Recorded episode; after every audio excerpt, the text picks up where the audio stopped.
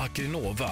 När du letar efter kontor, butik, industri eller lagerlokaler i Öresundsregionen. Gå in på akrinova.se. Och du, Akrinova stavas med C.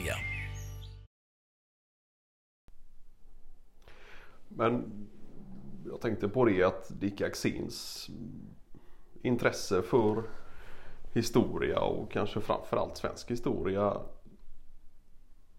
har väl som mest att göra med att platser och, och sådär där historiska slag och händelser har, har eh, skett ligger ganska nära till hands. Och att det snarare grundar sig på det sättet till geografin snarare än att det just är intresse för nationens historia. Ja, ja.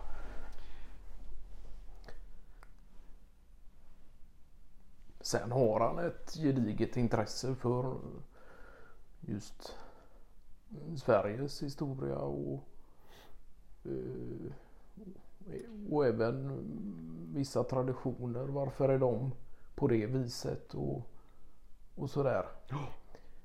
Men det man ska komma ihåg med en sån som Dick Axén det är väl egentligen att han inte är bunden på det sättet till någon nation. Utan, När det kommer till historiskt intresse? Och... Nej, utan nej. han är ju allätare där ja, ja. på det viset. Och han använder ju ofta sin kunskap eh, i förhållande till historien och lägger fram den som ett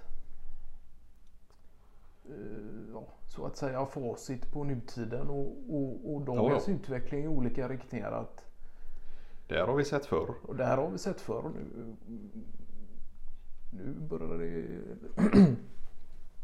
ja precis, att det kan börja lukta Nazityskland i, i dessa tider. Det är ju rätt ögonbrynshöjande eh, så. Ja.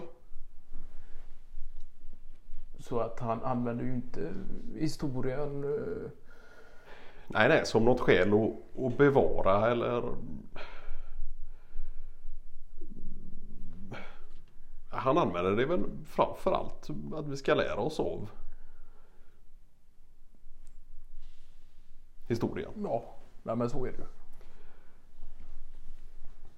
Han hade ju sett någon film nu, någon norsk film om eh, guldtransporten där på 40-talet.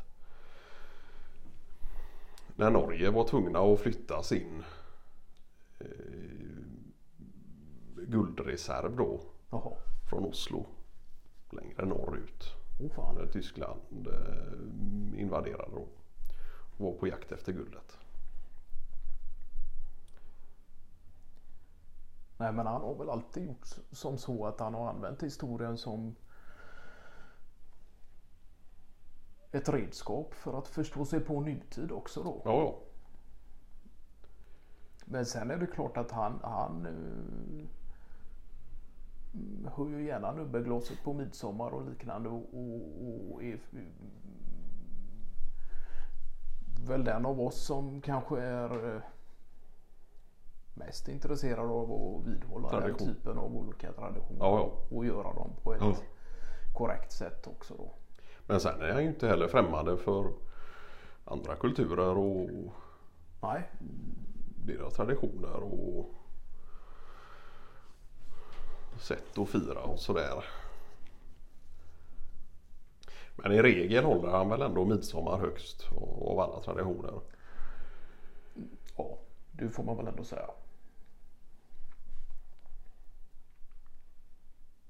Men sen är han ju jäkel på att hitta på sina egna dagar och traditioner också. Då. Ja, ja.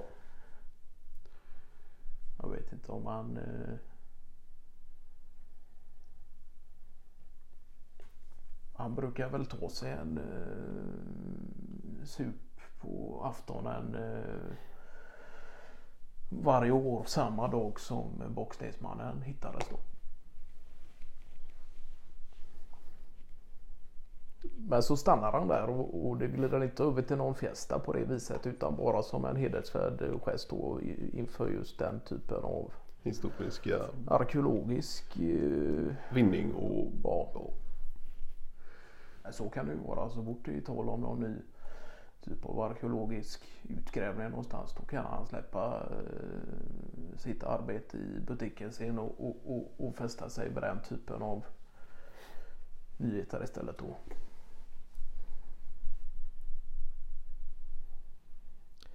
Men han har väl varit en av de som egentligen har påpekat det här i hela Europas utveckling nu på senare tid och, och även över andra kontinenter att man börjar se liknande strömningar som ett eh, Nazityskland för ja, ja, och att vi måste hålla ögon och öron öppna för detta. Och, Han har ju själv hans eh, farfar tror jag det är som var norsk och flydde till Sverige under den tiden. Och, så det sitter väl djupt inristat i hans medvetande att vi, där ska vi inte hamna igen.